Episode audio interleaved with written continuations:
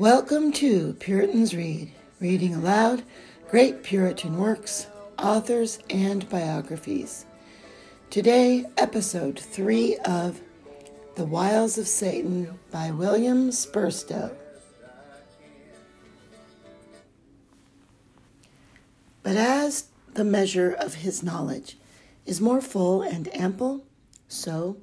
the manner of his knowledge and apprehending objects is more noble and perfect than the way by which man comes to the knowledge of things that are before him. The scholastics, who abound with many intemperate niceties and curious disputes about the understanding of angels, in which they justly incur the rebuke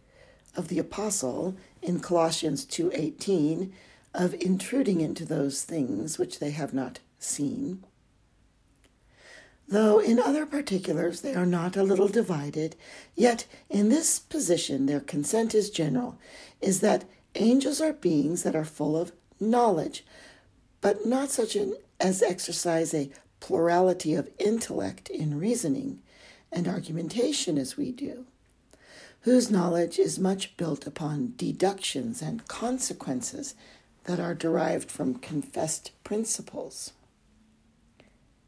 They grant angels knowledge not to be simultaneous, but successive, so that they know one object after another, but it has no dependence so as to know one thing by or from another, but by one single view or intuition, they fully discern the object that is before them. As a man does the face of a friend as soon as he beholds him, without the least hesitance or inquiry who he is. Now, if we should take for granted that the knowledge of angels is this exact,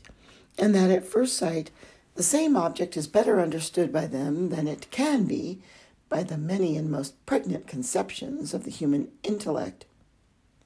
it must evidence the abilities of Satan in tempting to be such that man cannot but be as unfit an adversary to maintain a dispute against him, as the young infant would have been to have resisted the sword which Solomon called for to divide it between the two harlots. But I shall not need to wind up the knowledge of angels to so high a key of perfection, or to abet the common opinion of the schoolmen, to make it any part of the basis or proof in demonstrating the power of the devil as a tempter. For I conceive with Cameron and others that their knowledge is arguitive, as he terms it, and not intuitive, and that they do reason from the effect to the cause, from the sign to the event, as is apparent in those conjectures that they make about the thoughts of men, which no angel, either good or bad, can otherwise discover than by some commotion which they cause externally in the body or internally in the passage. Only such is the marvelous quickness and agility of their conceptions that their intellectual motions are in respect of ours as the motion of the sun in the heavens is to the motion of the shadow on the dial, like the swift flight of an eagle is to the creeping of a snail or the readiness of an expert mathematician is to a slow and unskilful accountant who can in fewer minutes resolve that which you demand of him than the other man can in many hours or days. And this vast imparity which is between the angelic and human understanding is enough to make good this first demonstration of Satan's ability to tempt, as he is both a spiritual and intellectual essence. Demonstration 2. The second demonstration, which aptly confirms the same truth with the former, is from the duration and long experience of the devil, who has thereby become skilful to destroy, and to have his temptations be like the arrows of a mighty expert man none of which return in vain. Jeremiah 59. In Scripture, as he is for his natural endowments, often called a knowing or intelligent one, so he is for his acquired subtlety, called an old serpent, Revelation 12 9,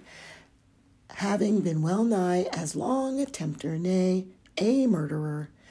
as he has been an angel. He must therefore,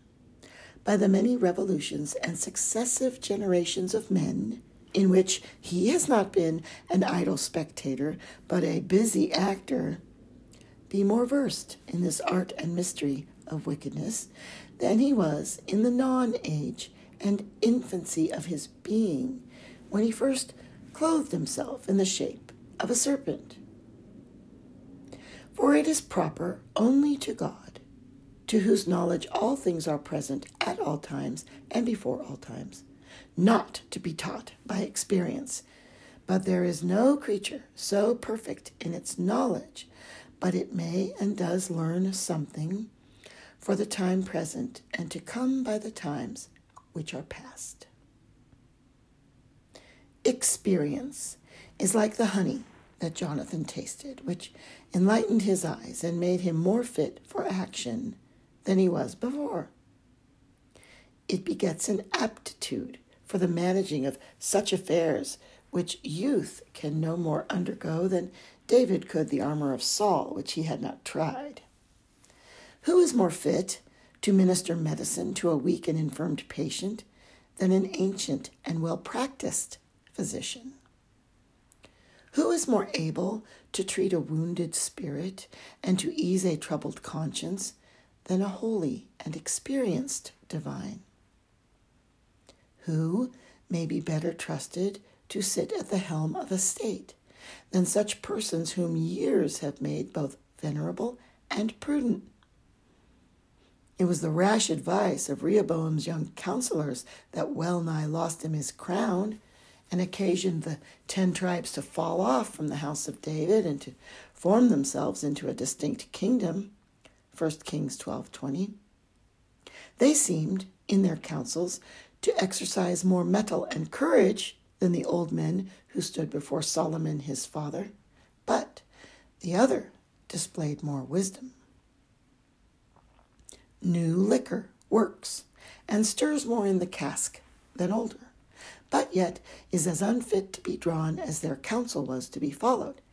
It was also the unfit choice of persons in the Council of Aramine, deputed by the Orthodox unto the emperor, that much injured the truth. They sent young men who were little learned and as little cautious in the weighty affairs of religion with which they were entrusted. The Arians sent an equal number of their faction, who were aged and crafty men, well furnished with wit and learning, whereby they easily prevailed against them. And what other issue could be expected when unskilful novices were to take up their toy swords against ancient and cunning masters of the art of fencing? It is multitudes of years that teaches wisdom, said Elihu in Job 32 7, and produces well rooted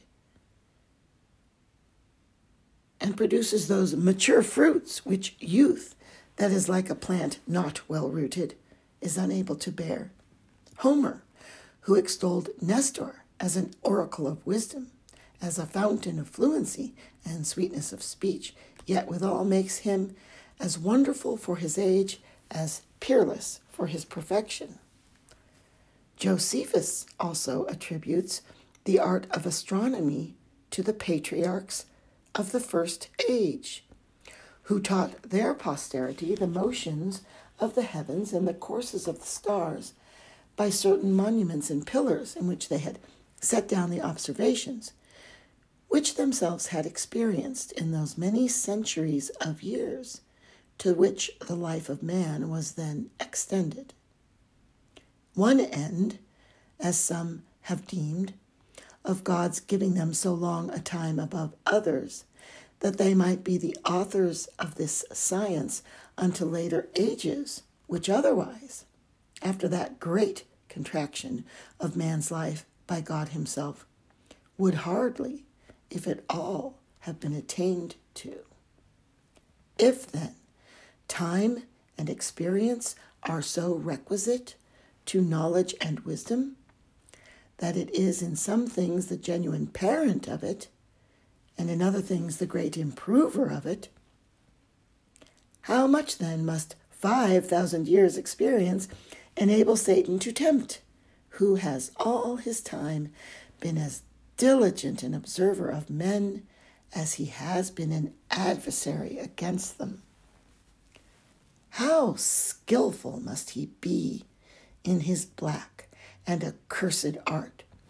who has compiled his temptations into systems, which he has in readiness by him, and does with such art continually make use of, being one that does not know in the least what it is either to forget or grow old. Sublunary beings, though they do from time to time receive a maturity and perfection, yet it is not extended in a parallel line with their duration. As they have a time of beauty and strength, so also they have an age of deformity and weakness, and by their long sitting under the deathful shades of the wings of time, are at last wasted and worn out. But Satan feels none of time's powerful impressions. Time has rather added to him than taken away from him, multiplying continually those experiences which increase his subtlety and advantage in tempting, as I shall show in three particulars. First, his long experience as a tempter has made him exact in discerning and choosing the most fitting seasons for it, the right timing of which has a powerful and effective influence into all kinds of enterprises whatever. Upon whose sword does victory most constantly build its triumph than his who is most diligent in spying out or improving advantages against his enemy, whose entreaties and persuasions do with sweetness more allure, and with mildness overcome? The harshness and severity of some men's temper than his who observes the softest and most calm seasons of speech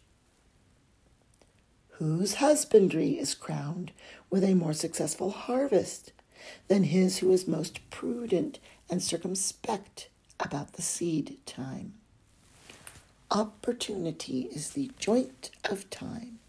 and he who wisely can hit it is never disappointed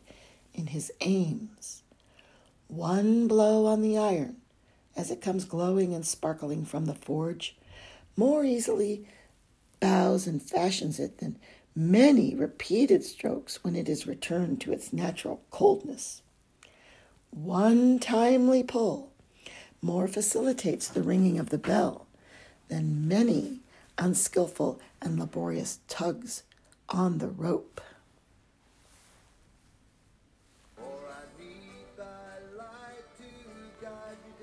That was episode three of The Wiles of Satan.